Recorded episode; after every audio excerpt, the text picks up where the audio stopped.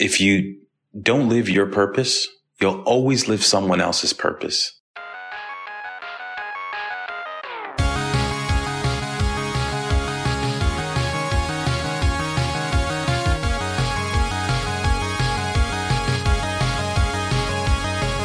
Herzlich willkommen zum Digital Pacemaker Podcast mit euren Gastgebern Uli Irnich und mit mir Markus Kuckertz. Heute bist du genau richtig bei uns, wenn du etwas über das Thema Leadership erfahren möchtest. Wir haben Erick Ocasio getroffen von der US Army und haben mit ihm live in Wiesbaden einen Podcast aufgenommen. Deswegen sprechen wir auch auf Englisch ausnahmsweise. Der Erick verrät uns etwas über seine Sicht auf das Thema Leadership und über seine Karriere.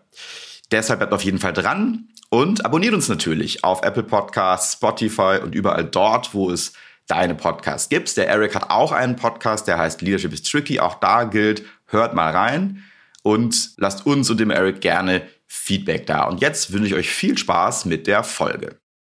We are very honored actually to welcome you, Erick Ocasio, who is Director Programs, Policy and Projects at the US Army in Europe. Yeah, welcome, Erick. Thank you guys for coordinating this and inviting me. It's a good time to be here. So, yeah, thank you for having me. Yeah, it's very cool to have you, actually. It's very new for us. I mean, we are sitting here at the airbase in a room.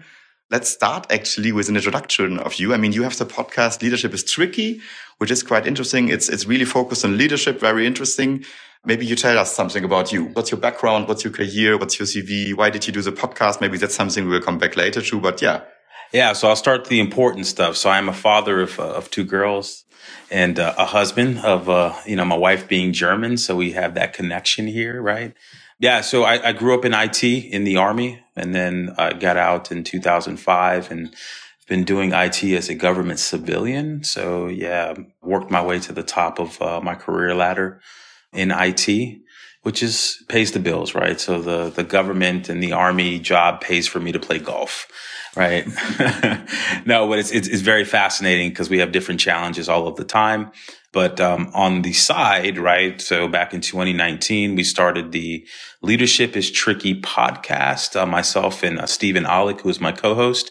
He's currently in the States, right? So he's in San Antonio. So we make it work using, digital and internet platform. So but the idea behind Leadership is Tricky is because leadership is exactly that.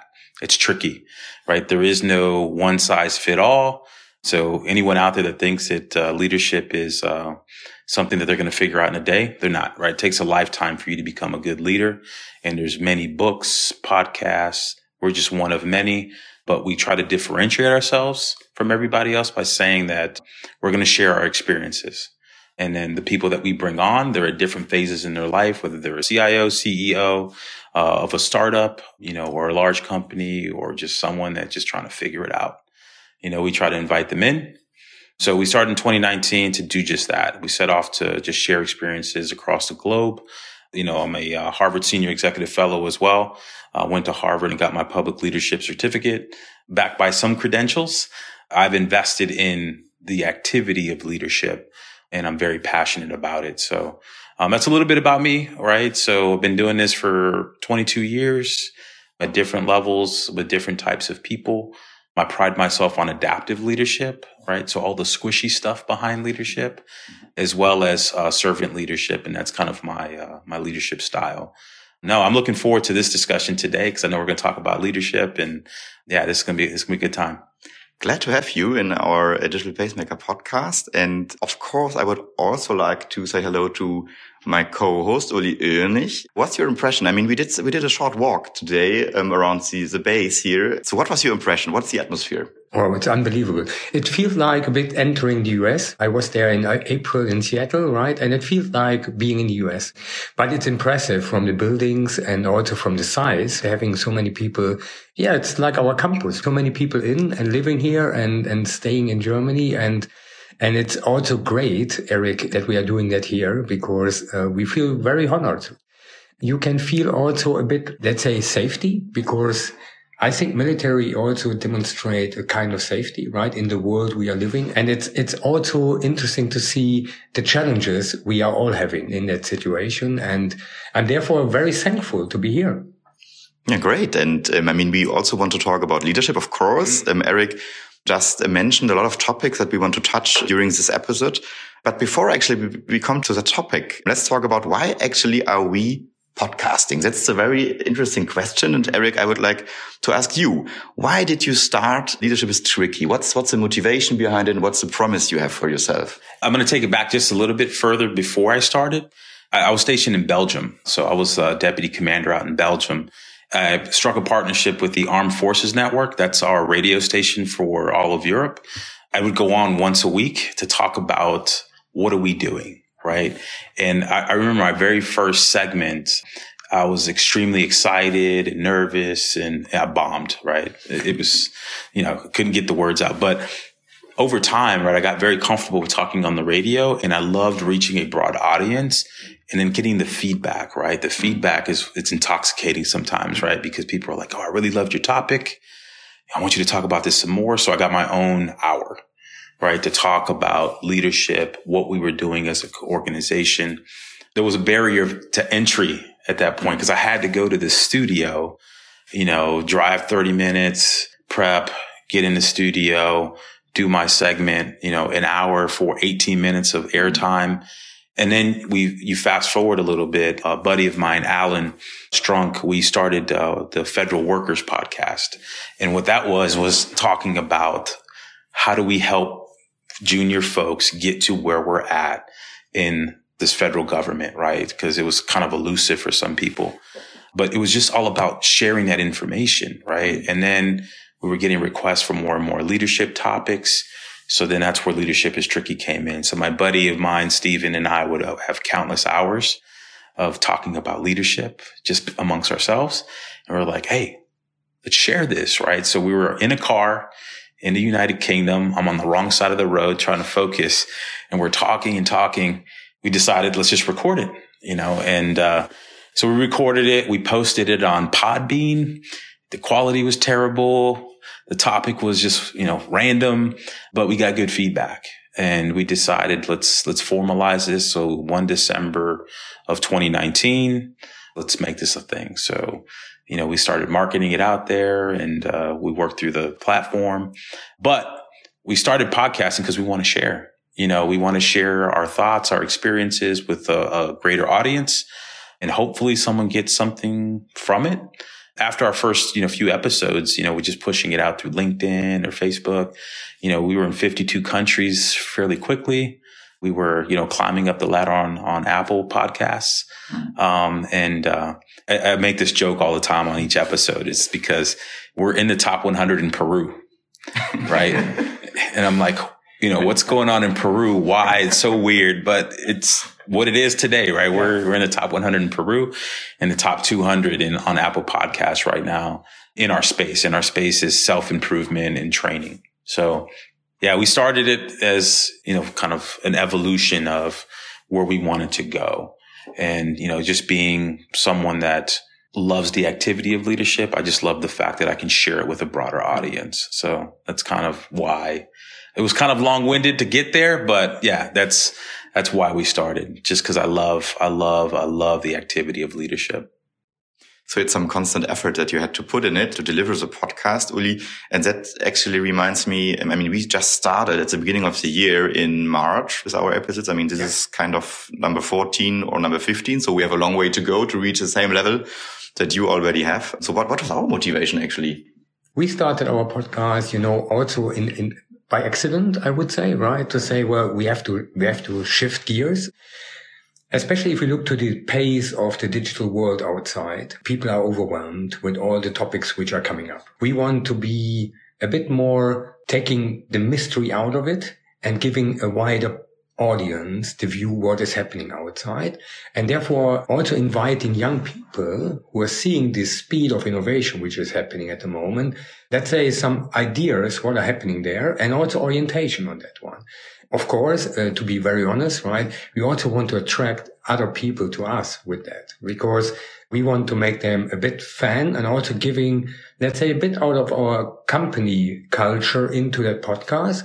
Even if we invite people around which are not with Vodafone, which is a good thing, because I'm a big fan of outside-in views, right? You cannot be smarter if you're just thinking about your own things. You have to change perspective. I still remember the first podcast, we talk about purpose. And you know, everything in our world which we are in today starts with a purpose. A podcast starts with a purpose. Your work starts with a purpose.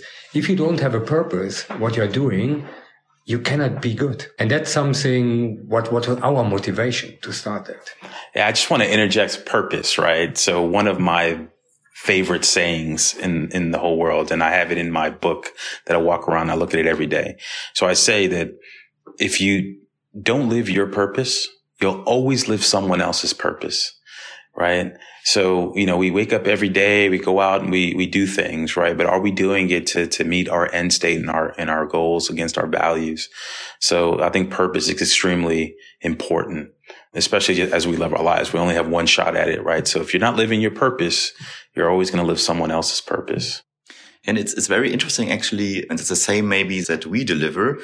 I listened to some episodes of Leadership is Tricky, and it's really like a glance behind the curtain, because these conversations in the past usually, I mean, you had them live, but actually having the opportunity to listen to experienced leaders for, 60 minutes or something, that's really what is so attractive to tune in. And you just mentioned the purpose.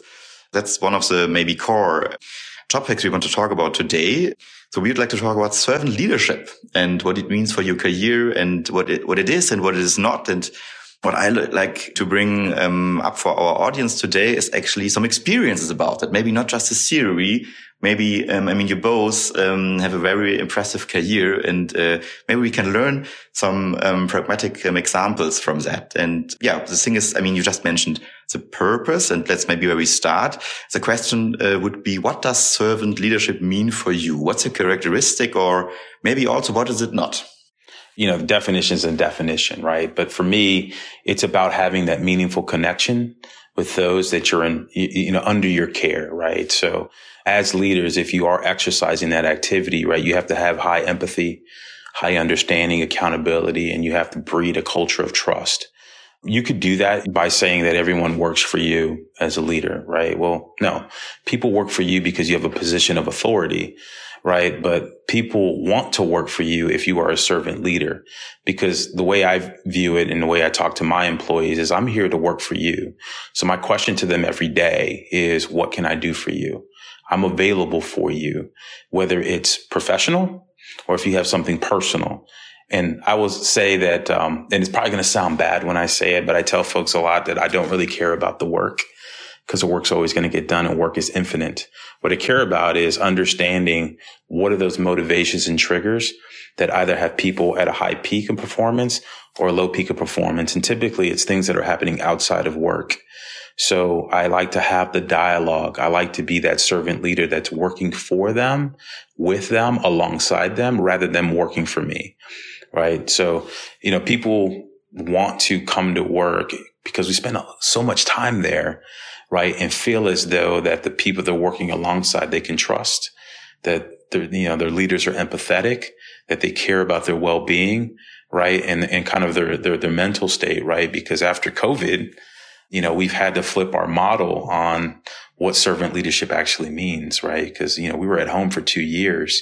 And we've grown accustomed to not dealing with people. We've grown accustomed to reconnecting with our families. And now we're going back into a workplace that you want to know that people care about you and care about, how you're transitioning, right? And what that transition cost looks like. So wrapping all of that up, I think it's about having that honesty, that empathy, that accountability, and that trust. And I learned that from a friend of mine, Michelle Bolos, who's a CEO for a pretty large company. That was kind of her culture statement. And I've always held on to that. And I'm trying to replicate that, right? Through shared experience in those that are under my care, is that I work for you. I'm here for you. And I care about that adaptive piece. How do I motivate, inspire, and mobilize you to get after problem sets rather than directing, right? So that's kind of the way I view servant leadership in a nutshell. People are not leaving companies. People are leaving because of their boss. Therefore, I think the world has turned. I grown up where there's still this kind of bossing, where this leadership style was let's say, common. But for me, also in that time already, and I worked 7 years for General Electrics, and that's one of the famous companies who build very much on trust, humanity. They call it the 4 E's, right? Energy, energize, edge, and execute. That means you cannot energy other people if you don't have energy. As a servant leader, you have to generate energy. People have to feel they are trusted, they are respected, they feel home in quotation marks, right?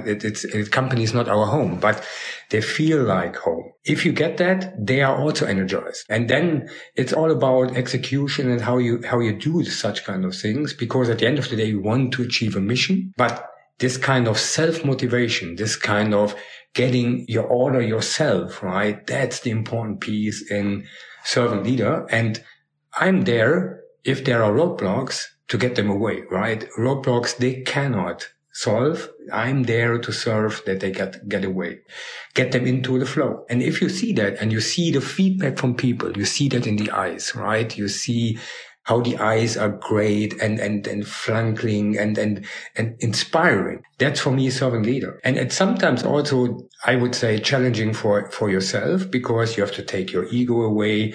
You have to take away, you know, the decision and you know what to do, but you have to take yourself away. That sometimes means also some discipline, but the payback you're getting is phenomenal higher.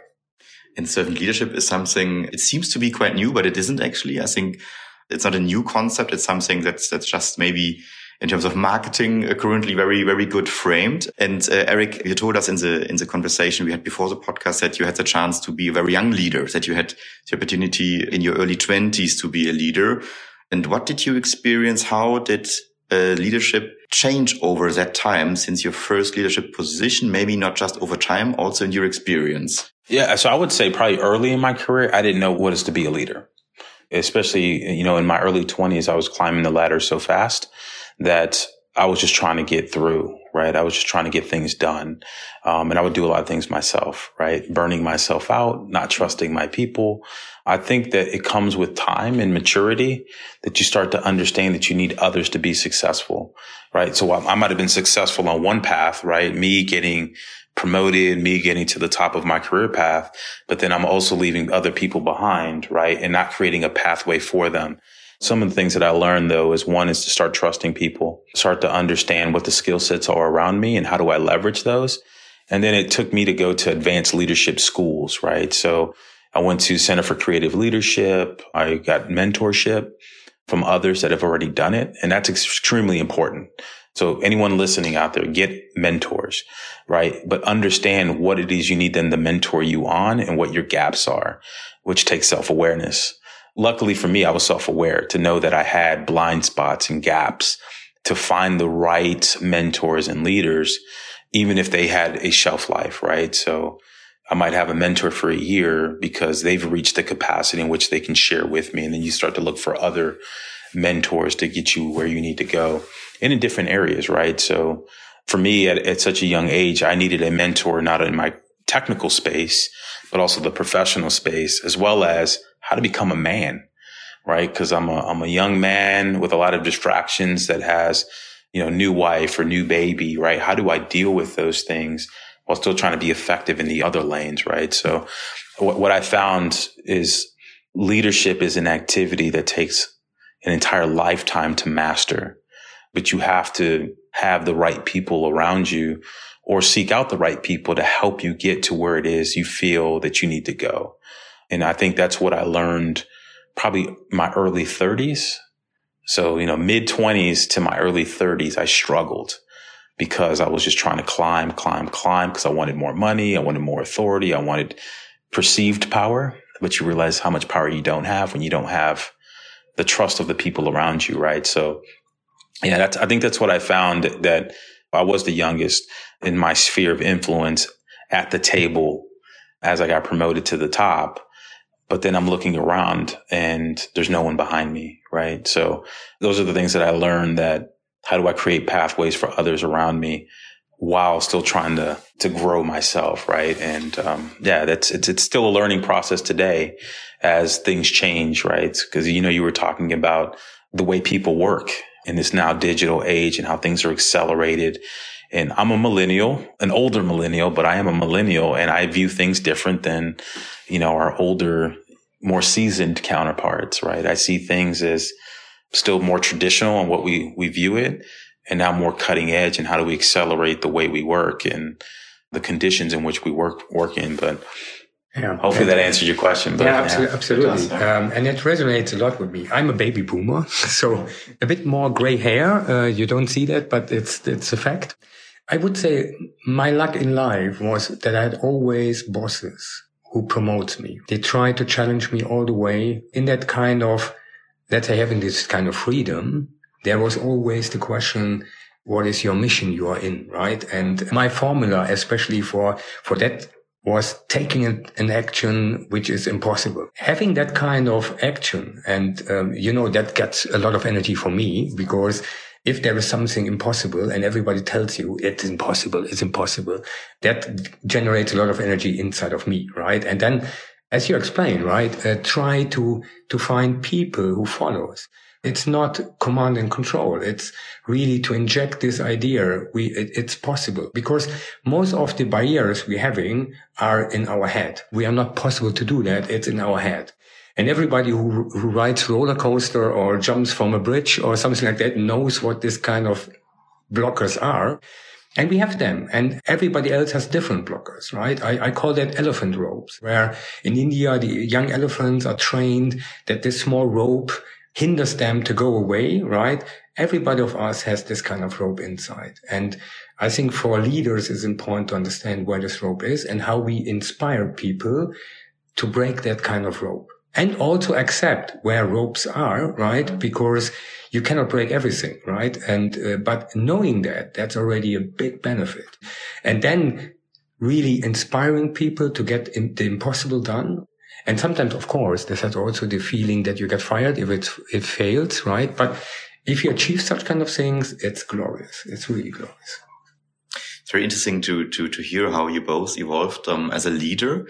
Maybe a bit more related to practice. If you think about servant leadership, do you have examples where it worked quite well? And the more interesting thing for our leaders is maybe, do you have examples where we can see the limits, where it does not work from your leadership experience? Yeah, so I think that you have maybe 5% of your workforce that are early adopters. Like, no matter what you do, they trust you and they're gonna go out there with you, right? And then you have the rest of the folks that are kind of like sitting on the fence, and it's probably like 95 or 90% of your workforce that are just waiting to see what everyone else does. And then you have the resistors, right? And I would say, I went into a job once, and this is the more negative aspect of leadership. I went into a job once where I came in to be the director, and I was younger than everyone on the staff. Everyone else was older than me. And I had a small population of the resistors that were probably toxic. They would spread that toxicity around the organization because they were a lot older than me, a lot senior, maybe 20, 30 years my senior. And they didn't feel that I could provide value to them as a young person, right? So the ageism went into play. And I probably didn't handle it very well because I wanted to come in with a hammer and not try to understand what it was, right? To your point, what is their biggest fear, right? And what I found over time, and even through that experience, is change is hard, right? For everyone and anyone. Change doesn't mean that they're scared of what's to come. They're scared of the loss, right? And that's what you're fighting, is the loss of whether it's control, process, right? Their way of life. They might have a fear of getting fired because we're challenging them with the impossible. So those are the things that, from a leadership perspective, I think that it didn't work very well for me because I came in with the hammer instead of trying to understand their point of view and where they're at in their careers, right? Why did I threaten them as such a young person? Because I was coming in with new, maybe innovative ideas that was going to maybe push them out of a job or redefine their job because I've put a more efficient process in place, right? So innovation in technology creates new ways of doing work or eliminates people's jobs, right? So I think there was that fear. But then on the other side, like the current situation that I'm in now, I came in behind a person that was in a position of authority that maybe was a lot different than I was, right? He was more of the hammer and I was more of the, you know, come in, what ails you, my child? Like, you know, more coddling, more soft. And that resonated with that workforce because they didn't have that before. So they found that I came in and I trusted them and, you know, showed them a different way of thinking, right? Different methodology. And then eventually I just took over everything. And now we have a pretty good culture. And that's because I take time to have what we call professional dialogues where we sit down for 20 minutes and I ask them, you know, what are those competencies you feel you have? You know, what am I not doing for you? Where can I fill in your gaps? But I do that on an individual basis.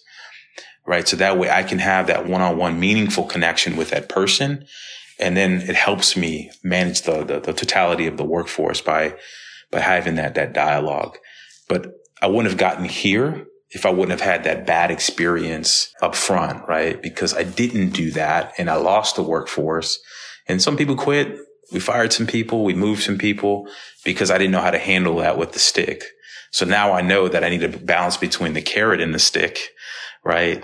And having those soft competencies to really understand the workforce. So those are two kind of practical things. One is came in not listening and not understanding to now I listen and I understand and then react to that.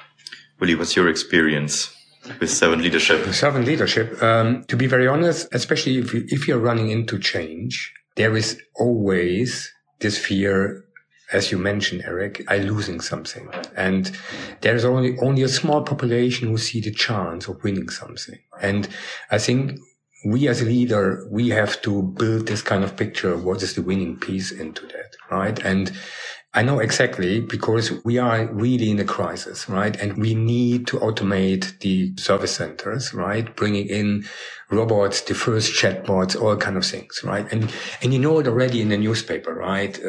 Everybody will lose their job and everybody will be out of the business and all kind of things, right? And we started with the agents, right? Bringing them into the technology, train the algorithm and give a perspective. What is changing really? We are using them as advocates to explain what's happening. And if you look to the total popularity, we didn't fire. We automate a lot of the processes. We shift some competences from their former roles and other roles, which is more, let's say, giving a deeper customer services. And of course, that means some change and also some training. But the biggest, let's say, elephant rope, I lose my job, was gone. And, you know, a lot of this kind of blocking issues is understanding and perspective because everybody has a truth in his head, in her head, which is in some cases the same, in some cases totally different. But to understand what's different, that's the important thing. And that has a lot to do with listening, understanding, asking questions, seeing really where this blocking issue is. And of course, to be very serious, and I know as a young manager, I was confronted with closing a department, right? And you know, this is not a funny piece, right? Because you see a lot of people losing their job, taking the time, being very transparent with the decision the company has took.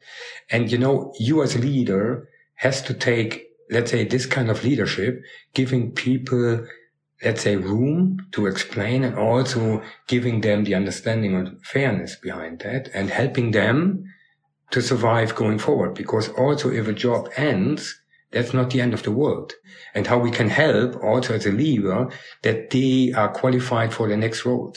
I know very exactly this kind of moments. And these are experiences which sticks in your head. And that trains me to say, we have always accountable for our people and we have to give them all fairness, also in difficult times, to be transparent and help them to understand and giving them perspective. Yeah, I think you hit on a good point, right? So people under your care, right? A lot of people come in, they take a job, they're qualified for that job, and we hire them. The time between them and the time that they leave, right? What are we doing as leaders to ensure that they're more marketable than they came into the organization, right? So it's training, understanding their skills gaps, and investing in them while they're there. And I'm very big on that, is investing in the workforce while they're there. And if they leave, it's okay.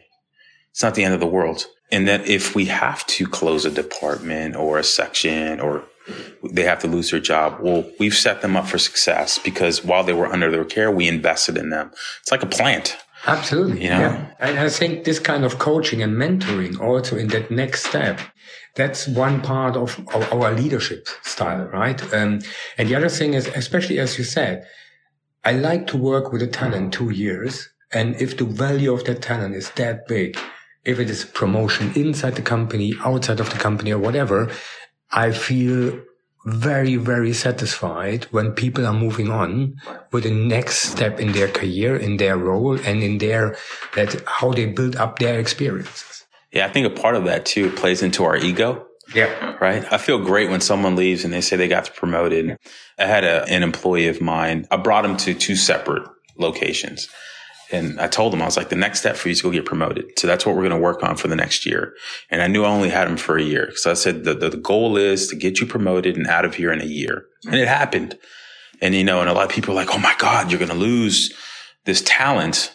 There's more talent out there, but it plays to your ego to say, you know, we set off to go do this and you did it. And it feels so good as a leader to see them go out and flourish. Because who knows? Maybe when I'm, you know, close to retirement, I might need a job. Absolutely. You know? Yeah, there are people outside. Right? Always be twice. Yeah. So one recent shift in leadership is actually COVID. So what came additionally and what was new is actually, this kind of remote leadership and the question, okay, how do you motivate people? How do you reach them if they are not present in the office? If you don't run into them every day or at least every week?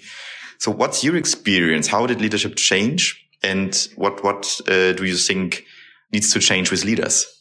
Let me start with that, right? Because, you know, we were very focused on get everyone in the home office, right? Making the impossible possible, because that was also a moment where everybody said before, that's not possible, but we did it.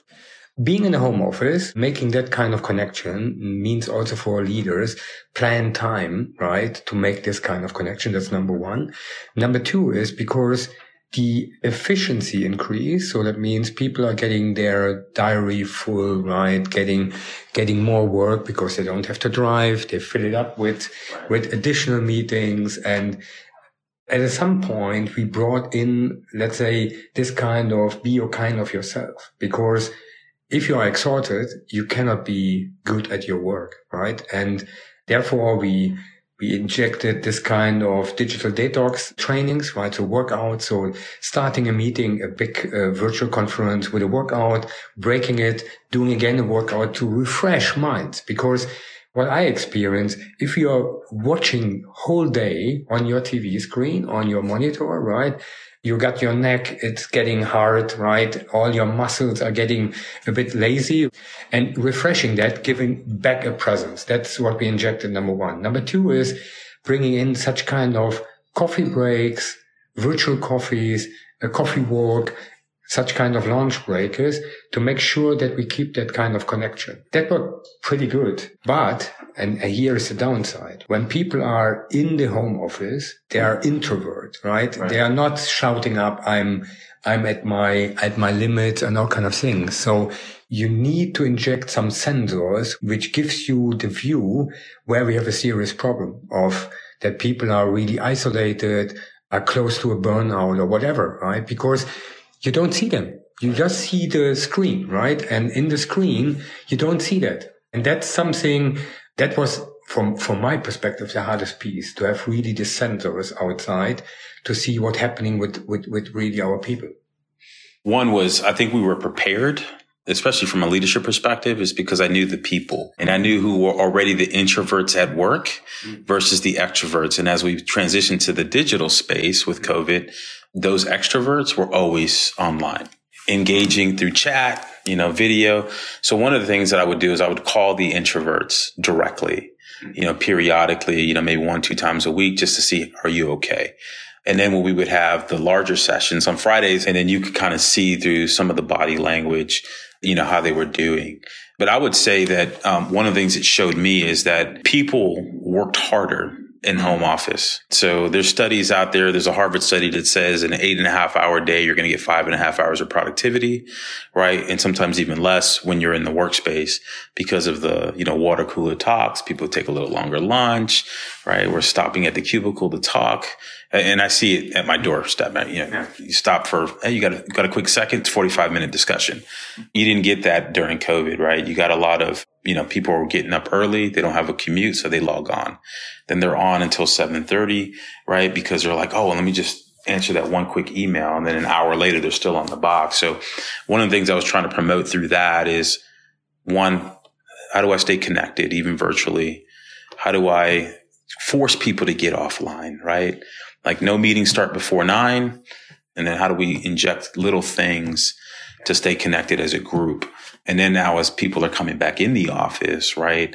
How do I still give them the flexibility and trust, right? To still telework when they need to, whether it's situational, ad hoc, if they got to take care of their families, they got to take care of some personal things, knowing that I'm going to get 5.5 hours of productivity. You just got to resign the fact to that. And then just be very, delicate with trying to bring people back from COVID, which is the next challenge, right? For leaders is how do you start to bring people back into the spaces that we're paying a lot of money to maintain and utilities and all of these things, right? And how do you have that balance? So I think that's the next challenge for us is even with all of the digital tools, how do we still integrate the digital tools while still giving them flexibility to come in and out of the workforce as needed for them to be productive? But you see also that there are different, I would say, preferences of people, right? Staying 5 days in the office or no days in the office, right? We start to balance that a bit. And the biggest challenge what we see at the moment is how do we cope with hybrids, right? So that you have still the staff on-site and the staff offline, right? So, or remotely. And how do we connect that? And how do we place rules into that? So procedural ceremonies that everybody can follow this kind of discussion. Because if you have 10 people in a room and 2 people remotely connected, that's horrible for the 2 people remotely connected. And therefore we injected if we are in such kind of meetings, everybody connects to the laptop into the meeting so that everybody has the same rules. Yeah, just yesterday we had a hybrid meeting and I forgot there was 2 people online because I was displaying a product. We were all in the room and then a voice came out of nowhere. It scared me a little bit. I'm like, whoa, who's that? And then I had literally forgot they were even online because I didn't have the screen right in front of me. Yeah. And then I don't even know if they were paying attention or listening, but I fully agree. It's either we have the same conditions, right? Whether even if we're all in the office, we come in virtually, or we're all there physically, because the hybrid approach is kind of challenging, right? Really tricky, right? Yeah. Thanks a lot for sharing your experiences to both of you. And to wrap it up, one thing maybe you take away from this discussion. I would probably say the thing that I'm taking away from this podcast discussion is my challenges aren't unique. We are all in the kind of the same boat. It's refreshing to hear that there's others that are invested in leadership, that I don't feel like I'm alone. Mm-hmm. Right. So that's probably what I'm going to take away from this conversation is that I'm kind of motivated and inspired that, I'm not alone in this and that we're having this discussion and that we're sharing it with everyone. So thanks. For me, it's really, really, really great, Eric, having this podcast together with you, because especially on leadership, I think sharing is caring, right? And there are so many different situations in that, let's say, VUCA world outside, right? These fast changing things where we just can learn from each other. That motivates me. And you are not alone. Absolutely. No, and it's great to have you guys come all the way out here to share this time with each other, So I just want to say thank you guys for having me on the podcast. So maybe next time it's Leadership is Tricky, but also coming out to the base, right? And sharing this time with us. Vodafone's a great partner of the US Army, but now we got a friendship. And we have a very small tradition at the Digital Pacemaker podcast. And this is actually the last question. Oh. So imagine you go back to university and in front of the university, there would be a wall, like something where you put some text on it. And imagine students are going in and out, and they look every time they go in and out to that wall. And you have the opportunity to write something on that wall, which is a recommendation for the careers, which comes from your experiences. What would that be? So I'm going to start with the statement that I said when we started, right? Live your purpose, or you'll always live someone else's purpose. Everything in your life should be purpose-driven. So even if it was young Eric walking in and see that wall, if I would have known that back then, a lot of the things that I've probably done in my life that didn't matter and some of the relationships that didn't matter probably wouldn't have happened. Maybe I would have gotten to this place a little bit sooner, but that's probably what I would leave them with is that statement. Thanks a lot, Eric. Thanks, Uli. Thank you. And yes, thanks for having us here in Erbenheim. And I think it's a good start, and we'd love to come to Leadership is Tricky and to share some experience from the Vodafone world maybe. And yeah, thanks a lot. Yeah, perfect. Thank you, Eric.